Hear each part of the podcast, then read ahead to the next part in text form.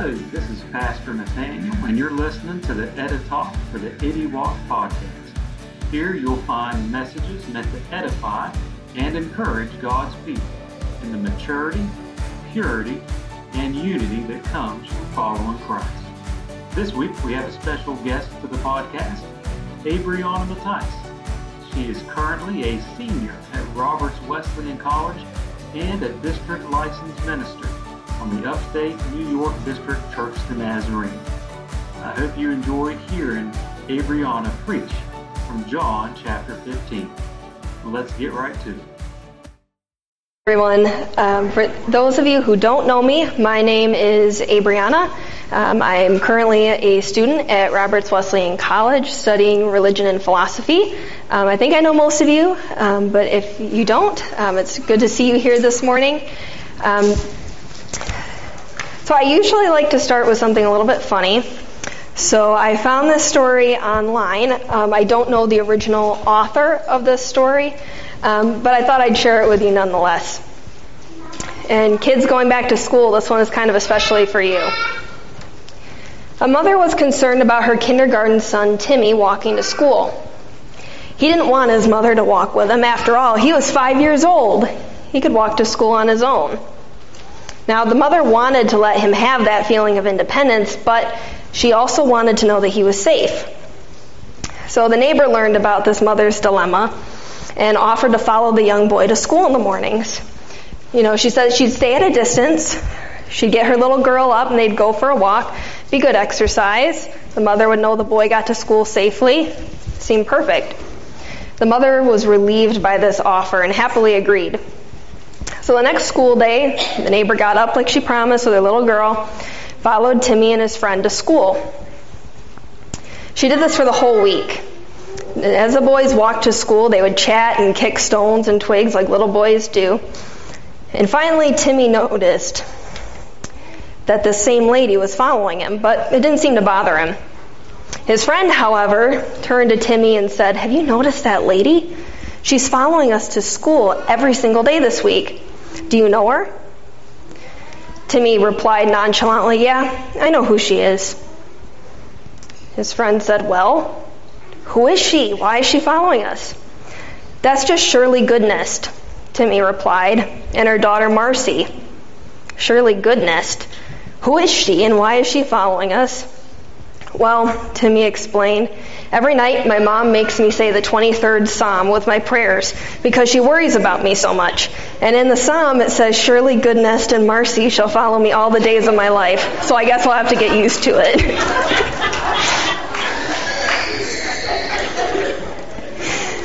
all right. So today I'm going to be preaching from John chapter 15 verses 1 through 8. If you have your Bibles, please turn there with me as we read about the vine and the branches.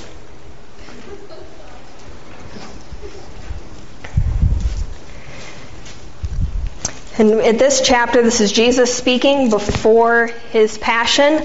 Um, so he is speaking directly to his group of disciples here, um, presumably on the way to the Garden of Gethsemane. I am the true vine, and my Father is a gardener. He cuts off every branch in me that does not bear fruit, while every branch that does bear fruit he prunes, so that it will be even more fruitful. You are already clean because of the word I have spoken to you. Remain in me as I also remain in you. No branch can bear fruit by itself. It must remain in the vine. Neither can you bear fruit unless you remain in me. I am the vine, you are the branches. If you remain in me and I in you, you will bear much fruit. Apart from me, you can do nothing. If you do not remain in me, you are like a branch that is thrown away and withers. Such branches are picked up, thrown into the fire, and burned. If you remain in me and my words remain in you, ask whatever you wish, and it will be done for you. This is to my Father's glory that you bear much fruit, showing yourselves to be my disciples. Let's pray. Lord, I thank you for the opportunity to gather here today and spend time in your word. I pray that you would um, help me as I deliver the message, that you give me clarity of thought and of speech.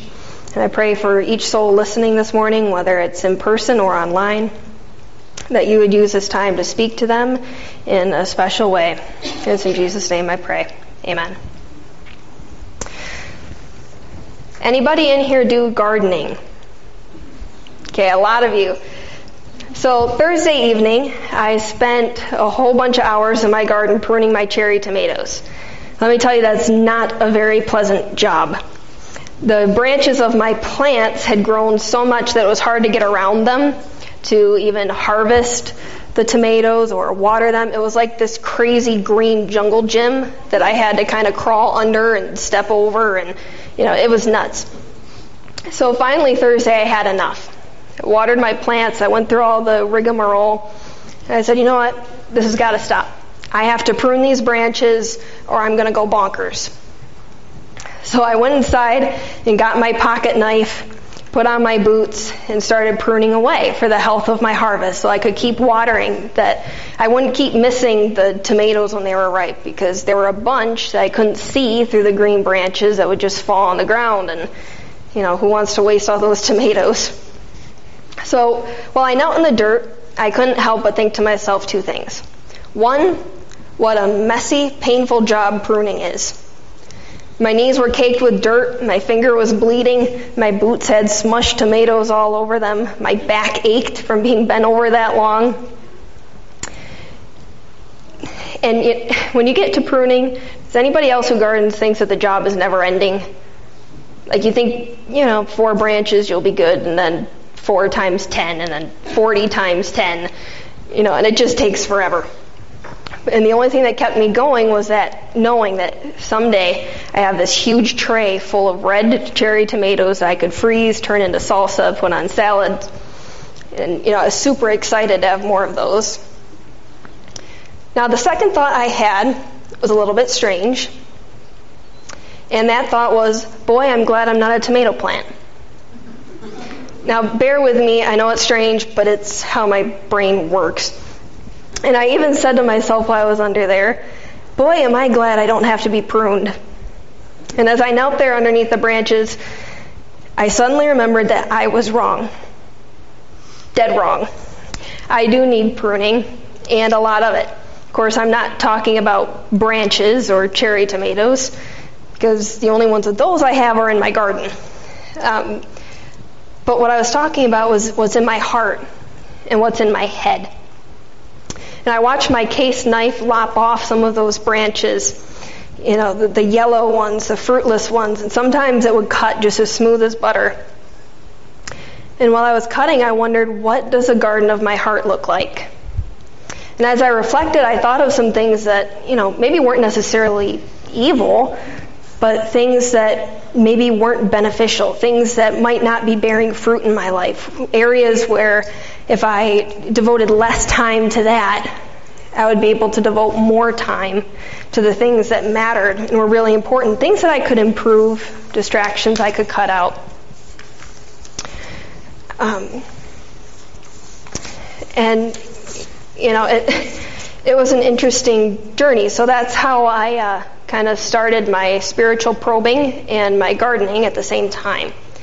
Um, and then as I continued gardening, I had another thought. And that thought was, how would I react if instead of me cutting those things out of my life just of my own free will, how would I react if God tried to cut them out of my life? You know, I am like a plant, but this plant has free will. And I was left to ponder what my attitude would be when the cutting away began.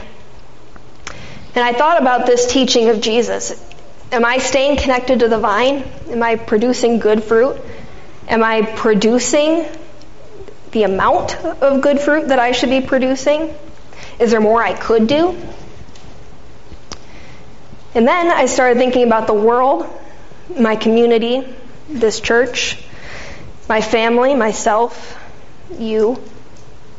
And I wondered what sort of pruning have we been undergoing the last several weeks, the last several months, maybe even the last year? What's still to come? You know, the last several months have been totally unprecedented. I think it's safe to say that nobody anticipated a global pandemic. And I don't think that we anticipated when we heard of a new virus on the news that it would keep us out of our churches and schools for months to a time, and that could potentially change how life resumes going forward. You know, none, none of us expected that. And on top of that, life doesn't stop for a pandemic. There's still assignments that have to be done. There's still loss. There's still trouble. There's still fear. All the things that we had with us and the things that we had to experience were still coming. We just had to do it six feet apart with a mask. You know, and there's so many questions. What will education look like? What if there's a second wave? You know, and, and there's an amount of grief that comes with those questions and with what we've lost. Um, for me personally, a part of that grief is knowing that I'm not returning to Roberts campus on the fall.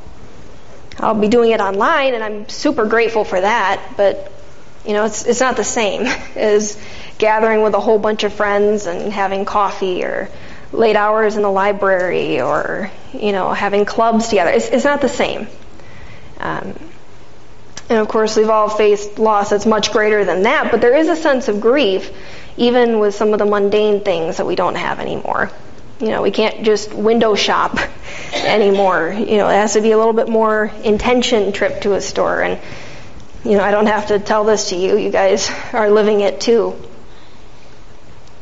But as I pruned my tomato plants, I started to get a little bit of a different perspective. I started to shift my questions a little bit. And my thought was, what if God is pruning our world, pruning us, not to cut us down, but so that we'll bear more fruit? What if He's doing this out of love and not judgment? What if it's a combination of both? And I know those are big questions. Um, they're theological landmines, potentially. Um, and it's going to take a long time to discuss, and I'm not going to delve into it too much um, because, as it's been said, there's a fine line between a long sermon and a hostage situation.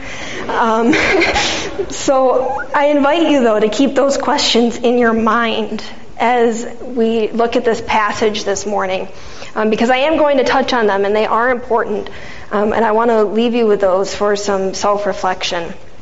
Because I truly believe that God is doing a great work in us, and I don't want us to miss it. Because it's great work.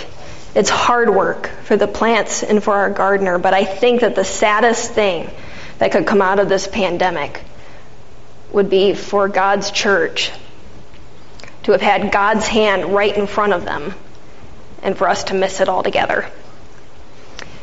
So I really want us to pay attention to what God is doing in this season and not become too distracted to see what He's doing. Now, if you've ever dabbled in gardening, you know that pruning is hard work for everyone and everything, right? I mean, the cut branches leak water, and we can assume that if they had nerves, it would be painful.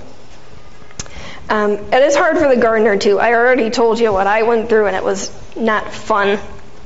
And on top of that, I got pricked by squash vines, and you know, you get the idea. Not to mention, it felt a little strange to me to cut off the branches of plants that I've been tending since June. You know, it kind of seems like an oxymoron. Like, you tend this plant and then you just start chopping branches. But I had to do some messy work to get to the harvest. That's just how gardening works. Now, God had to do some messy work to get a harvest too. He had to do some messy work to get us into the condition to bear spiritual fruit. You know, my bleeding finger was a small price to pay for all the tomatoes I would get, but the nails driven into the bleeding hands of God's Son was a massive price for us. In my garden, my tomato plants looked better with every cut I took. Me, I looked worse. I had more sweat, more blood, more dirt, more smushed tomatoes, and by the time I was done, I was a sight. But that's what God did for us, isn't it? At the cross, He made us clean because He took all of our dirt, all of our sin, all of our mess. When we believe in God and accept Him as our Lord and Savior, He cleans out that massive gunk, that those branches that are killing us. And that's what Jesus was talking about when he told the disciples that they were already clean because of the word he had spoken to them in this chapter. In fact, the word that he used, according to Blue Letter Bible, was translated in the Greek as katharos. Now, in this passage, katharos means to have been pruned and cleansed by that pruning process. So literally it means that that plant would then be fitted to bear fruit. So in other words, he's saying that we are all fitted to bear fruit now because of the pruning that the gardener has done. And those fruits are the fruit of the Holy Spirit love, joy, peace, patience, kindness, gentleness, and faithfulness. But the text makes clear that the pruning doesn't stop with salvation. It keeps going because the next step is sanctification, which is growing in holiness, basically. So take a look at verse 2. But every branch that does not bear fruit, he prunes so that it will be even more fruitful. This verse has two promises in it. And these two points are what I want to focus the message on today. So if you're taking notes today, um, this will be what you want to write down. If you forget everything else that I say during the sermon, please remember this. And here are the two points. If you are being pruned, you have potential, and your pain has a purpose. I'll start with the first one. If you are being pruned, God knows that you have tremendous potential. No one prunes a plant that doesn't have potential to bear anything. Right? It, it, just wouldn't make sense. It would be a waste of time. It'd be a waste of energy. It, it would be a waste of rigmarole to do to the plant. You know, for example, I had a squash plant die off before I went on vacation. I thought, okay, well, I'll leave it. You know, there's a little bit of green, so I'll let it get the rain. I'll let it be watered and see if anything would come back. Well, I came back and went out in the yard, brown just this huge heap of brown. So what did I do? I dug it up, threw it away, turned the dirt over, and that was that. Didn't think much of it. Now, wouldn't it have been ridiculous if I went out there with my knife and started chopping away the brown leaves, took it down to the dead root, and said, okay, I'll wait now? Doesn't work. You know, and the thought didn't even cross my mind, maybe I should prune the squash plant because it had zero potential. It had seen its better days, it had had plenty of squash, and, you know, now it's following the natural course of things. So the implication then from this verse is that a branch that's connected to the vine will be pruned, not necessarily because they're doing a bad job growing fruit, but because it has the potential for more. And at first glance, that seems like an oxymoron, doesn't it? I mean, why would anyone lop off green branches of anything, right? Even if they're not bearing fruit, at least they're green. You know, there was a time when I would be happy if one of my plants managed to stay green for more than a couple days. You know, so why would you cut it off in an attempt to get more? And I'm not a botanist in any means. As I've said, this is kind of my first dabbling in vegetable gardening, so I'm not even that well versed on that. Um, but I do know one thing, and that's that pruning is necessary, and that if you want to have a healthier plant, sometimes you have to trim a healthy plant. Now, apple trees are a notable example. If someone wanted to have more apples, what they would do is they would cut off some branches and the tree would redirect its growth and its energy. And when that redirection happens, then it would stimulate new growth. And that new growth would lead to more apples. Now, let's step back and look at our own lives. When God tries to prune certain things in our lives, what do we say? When we look at our own lives, do we kind of hold to the old adage, if it ain't broke, don't fix it? I'll give you an example from my own life. If you know me, I am very type A. Very, very much so. And as a general rule, my planner is pristine. I like checklists and I like working ahead on things. Not only that, but I love learning and I typically have my head in a book or I'm doing research um, and I'm busy with multiple things at once. I like being busy. I like having everything laid out in front of me. I'm a planner. That's, you know, who I am. It's what I do. If one of you had time traveled and told me last year, you couldn't tell me anything about the pandemic, but you would give me a warning and say, hey, you know, you should learn to go with the flow a little bit more. It would be really helpful in the coming months. I, I would have laughed. Just saying, I mean, I would have freaked out that you somehow found a time machine, but I also would have laughed. Um, because being strictly type A and being busy, those were green branches to me. They were perfectly fine. I saw no reason to trim them back or to get them under control. It was just who I am. And in fact, not only is it my default, it's necessary because I'm an honor student. So I had to plan ahead and have things together and everything. So I, I would have never thought of pruning those branches. But then the pandemic did come. My schedule was in flux. I found myself taking a giant pearl eraser to my pristine planner, wiping out most of the pages except for the assignments that had to be due online, and then I had to rewrite those. And then when you have assignments during the first part of a pandemic, it's okay, right? Because you got your head in the book, you're writing papers anyhow. But let me tell you what, when the semester ended, I was left with sort of a busyness hangover, for lack of a better term, because all of a sudden everything was done and I was literally just sitting there in silence with nothing to do. Like, now what? All my typical summer activities are, are gone. It's snowing. Remember that snowstorm in May? Fun. But I wonder what on earth am I going to do? And I got kind of depressed, you know, for the first week trying to figure it out because, you know, it, it was rough and it did get better. And I'll tell you what, I learned a lot from it. You know, I'm still type A, but I am way less strict on myself it's getting much easier for me to kind of just go with the flow and take things one day at a time instead of three months in advance. Um, it's getting easier for me to enjoy doing other projects just as much as I enjoy my schoolwork. Um, which which is a lot when you know what a bookworm I am. So for me to find other things I enjoy just as much, that's quite the feat. Um, and looking back, my life before it, it wasn't that it was bad or that my lifestyle was bad. It was successful, you know, for the most part anyway. I mean, I'm here, I'm alive, doing well, I think. So, you know, it worked. But this new way of life is more holistic. And I think I'm a happier person now. You know, I feel a little bit less stress from that.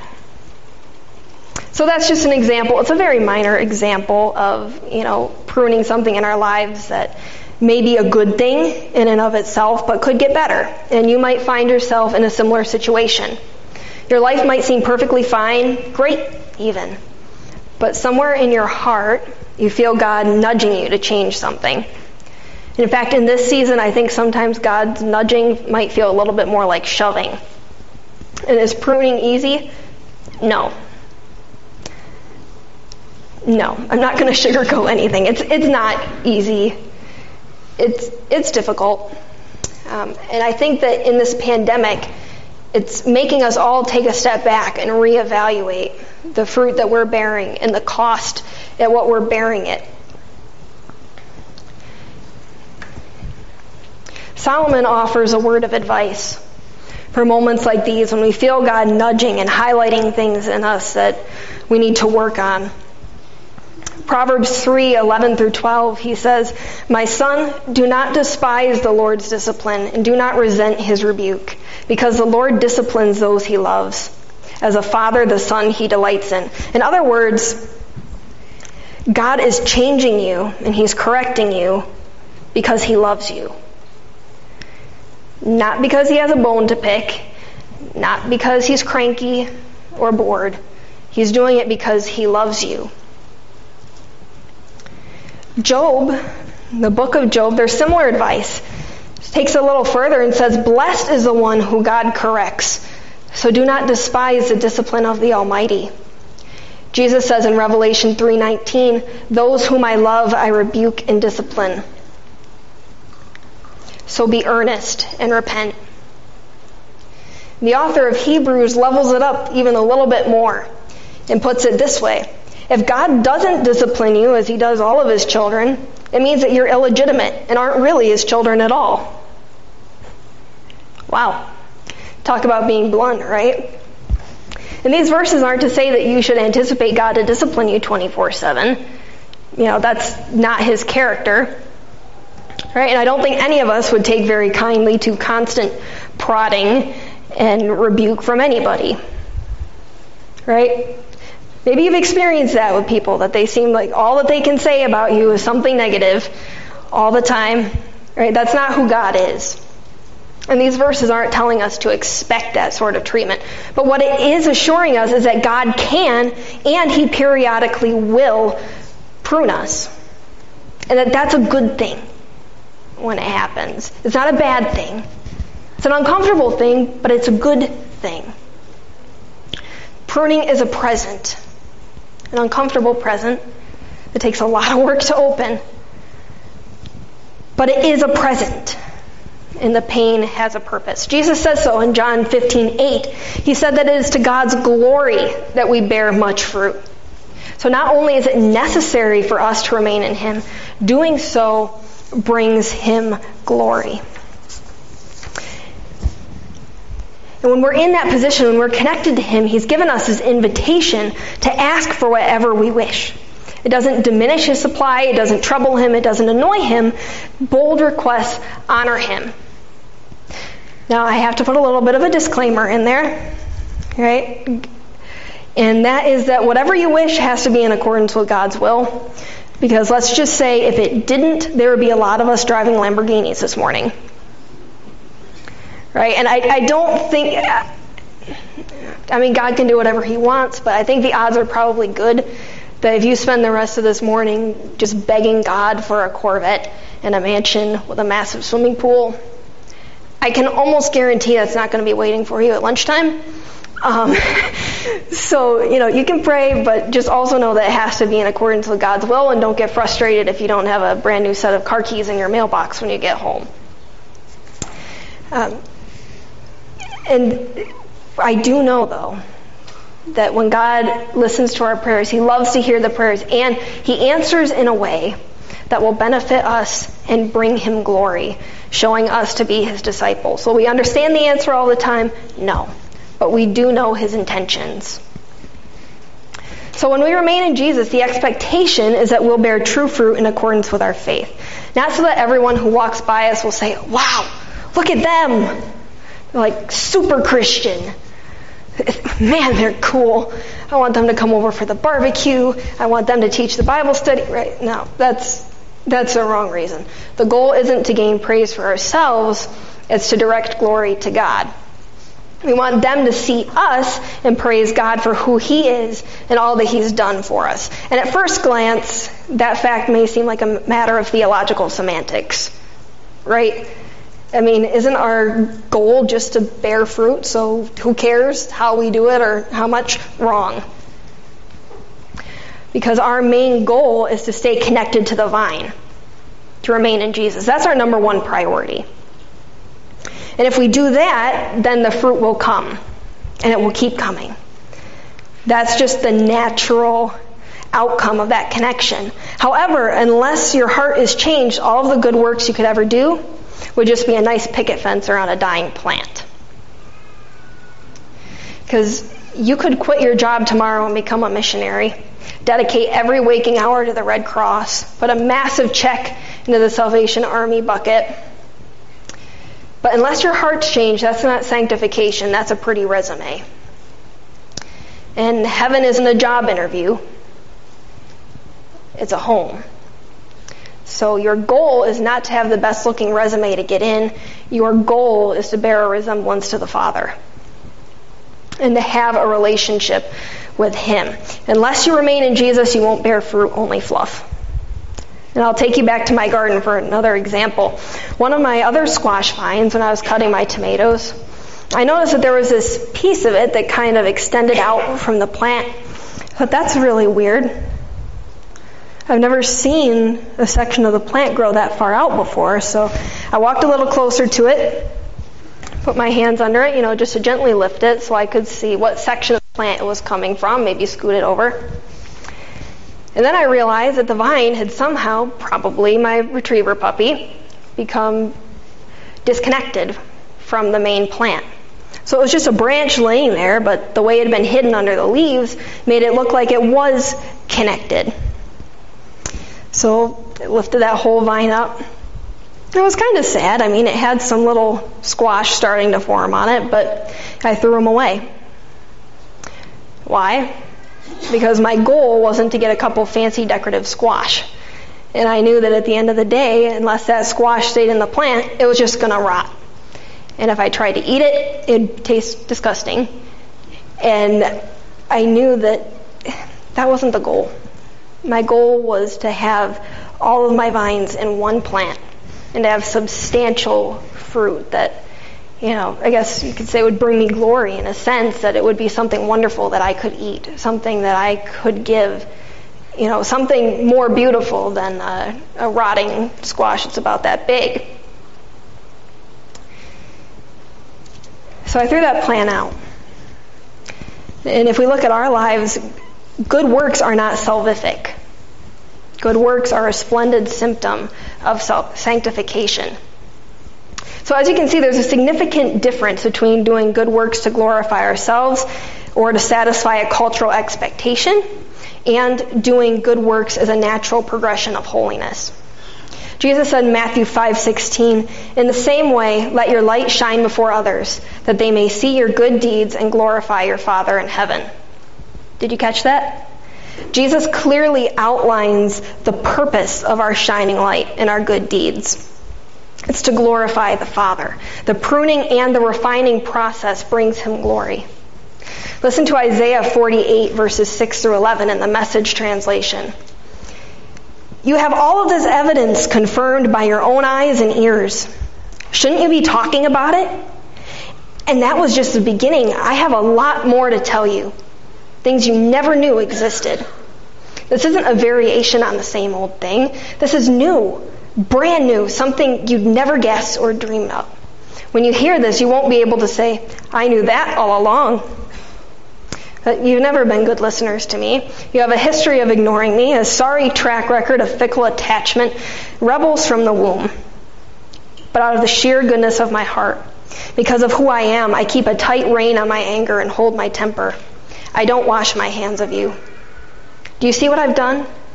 I've refined you, but not without fire. I've tested you like silver in the furnace of affliction out of myself simply because of who I am. I do what I do. I have my reputation to keep up. I'm not playing second fiddle to other gods or people. You see, when it comes to pruning, God has specific goals in mind glory for Him and great plans for you. You know, and it, when we read that passage, don't get the idea either that, you know, God's just being super selfish here or egotistical. In fact, we find a lot of hope in that. Because that means that God, in some sense, is when you take his name, he's kind of staking his reputation on you to a degree, right? And so, is God going to allow anything that happens in your life, anything that could happen to you, is he ever going to let anything in your life, you know, even if you doubt his love and his incredible compassion for you, even if you can't see that, can at least look at it and say, it doesn't make sense that God would do anything that wouldn't bring glory to his name or that might make him look bad. Right? So we can take hope in that, that there is a promise that God loves us so incredibly much and that he, even for his own sake, in other words, he's got a lot of skin in the game, folks. He also has great plans for us.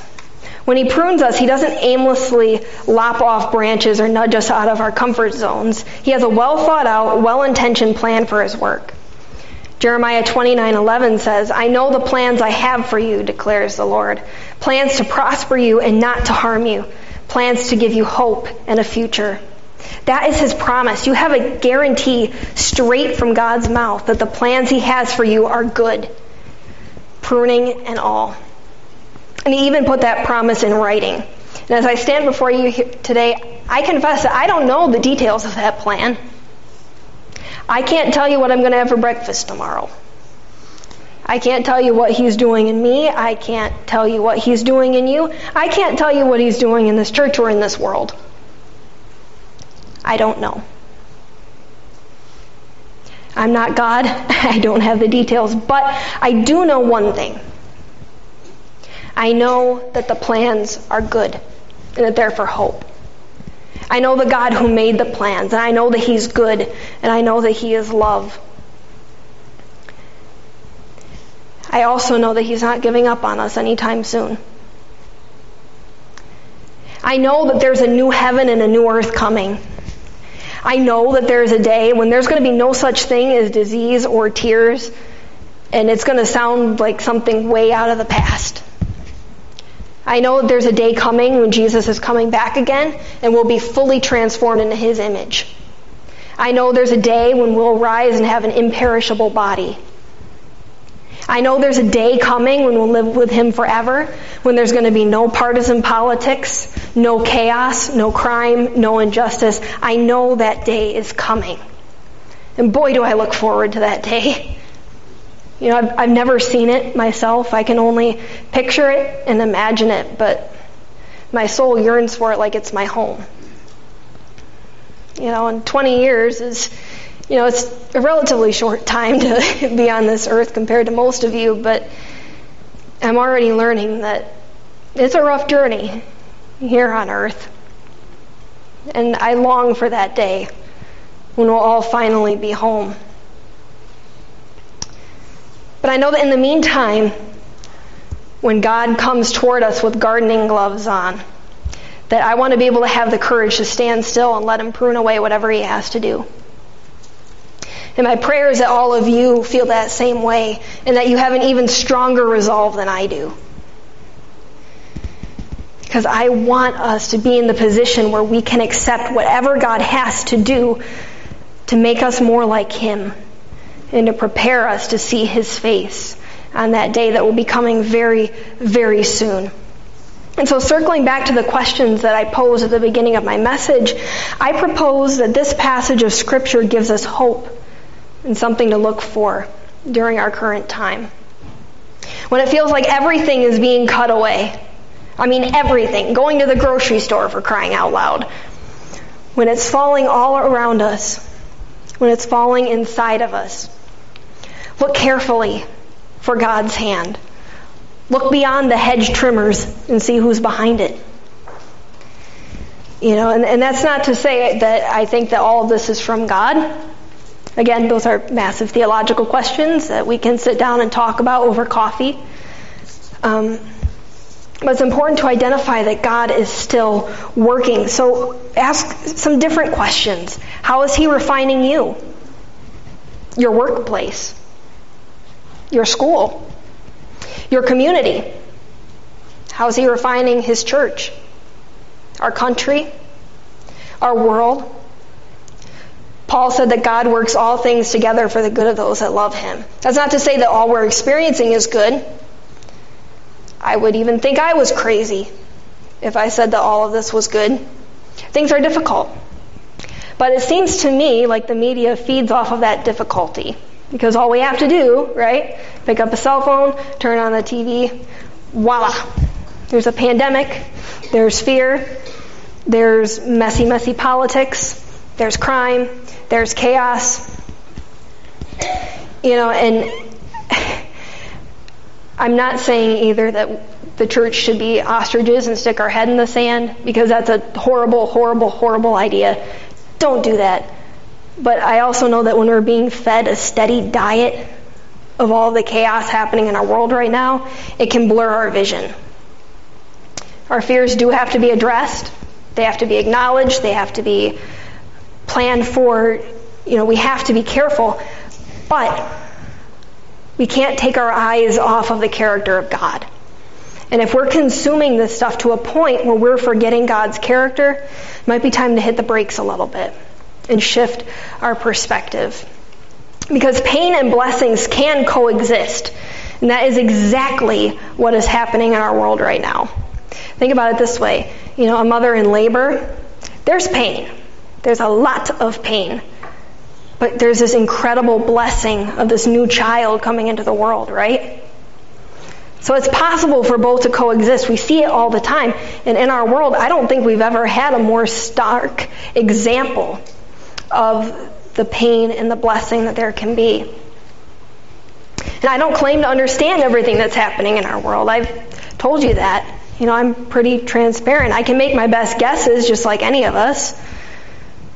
But I I can't outline for you and say, "Oh, yes, here we go. Here's my flow chart." I I can't do that.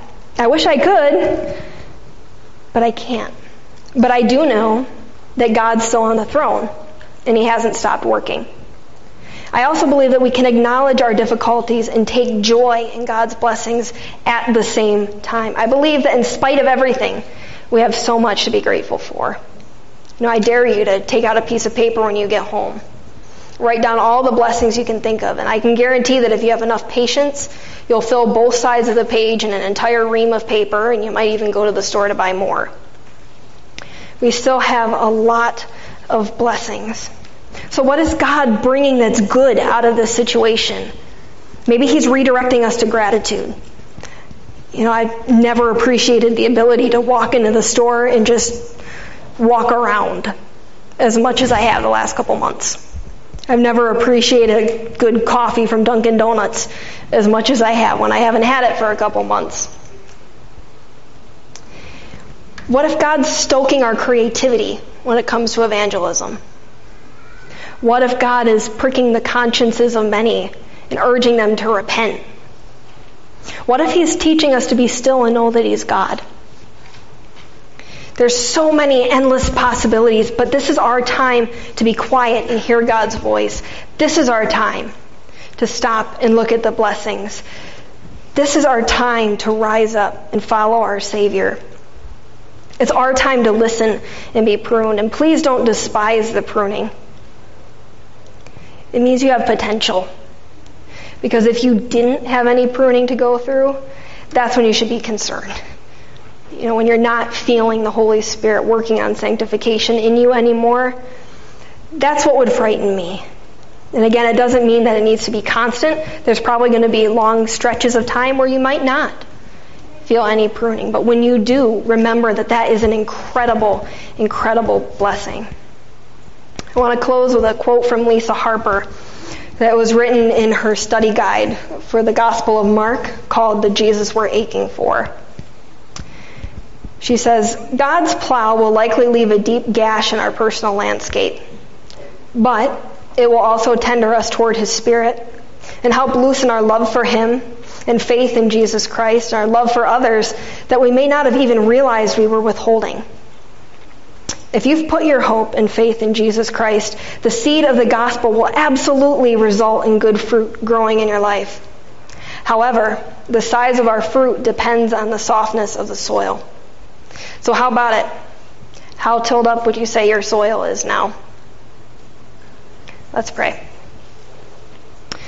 Lord, thank you so much for your word. Thank you that you ensured that these were written down so that we could study them, that we could learn from them today. I pray that you would quicken us to hear your voice. Pray that you would open our eyes to see all that you're doing in the world around us. I pray that through this season that you would prune us, your church. That you would show us how to bear even more fruit, how to bring you even more glory. And I thank you that you're willing to do that. Thank you that you were willing to go to the cross for us, that you are more than willing to step into our lives and to create us into who you made us to be.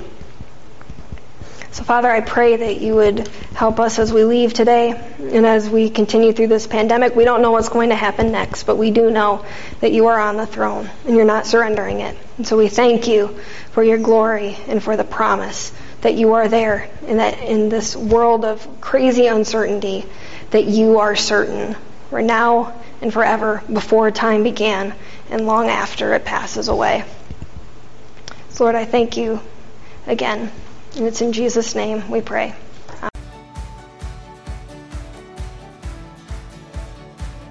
Thank you for taking the time to listen. If this podcast is helpful to you, please rate us on iTunes or like our page, Springwater Church the Nazarene, on Facebook. Have a great day and Lord bless.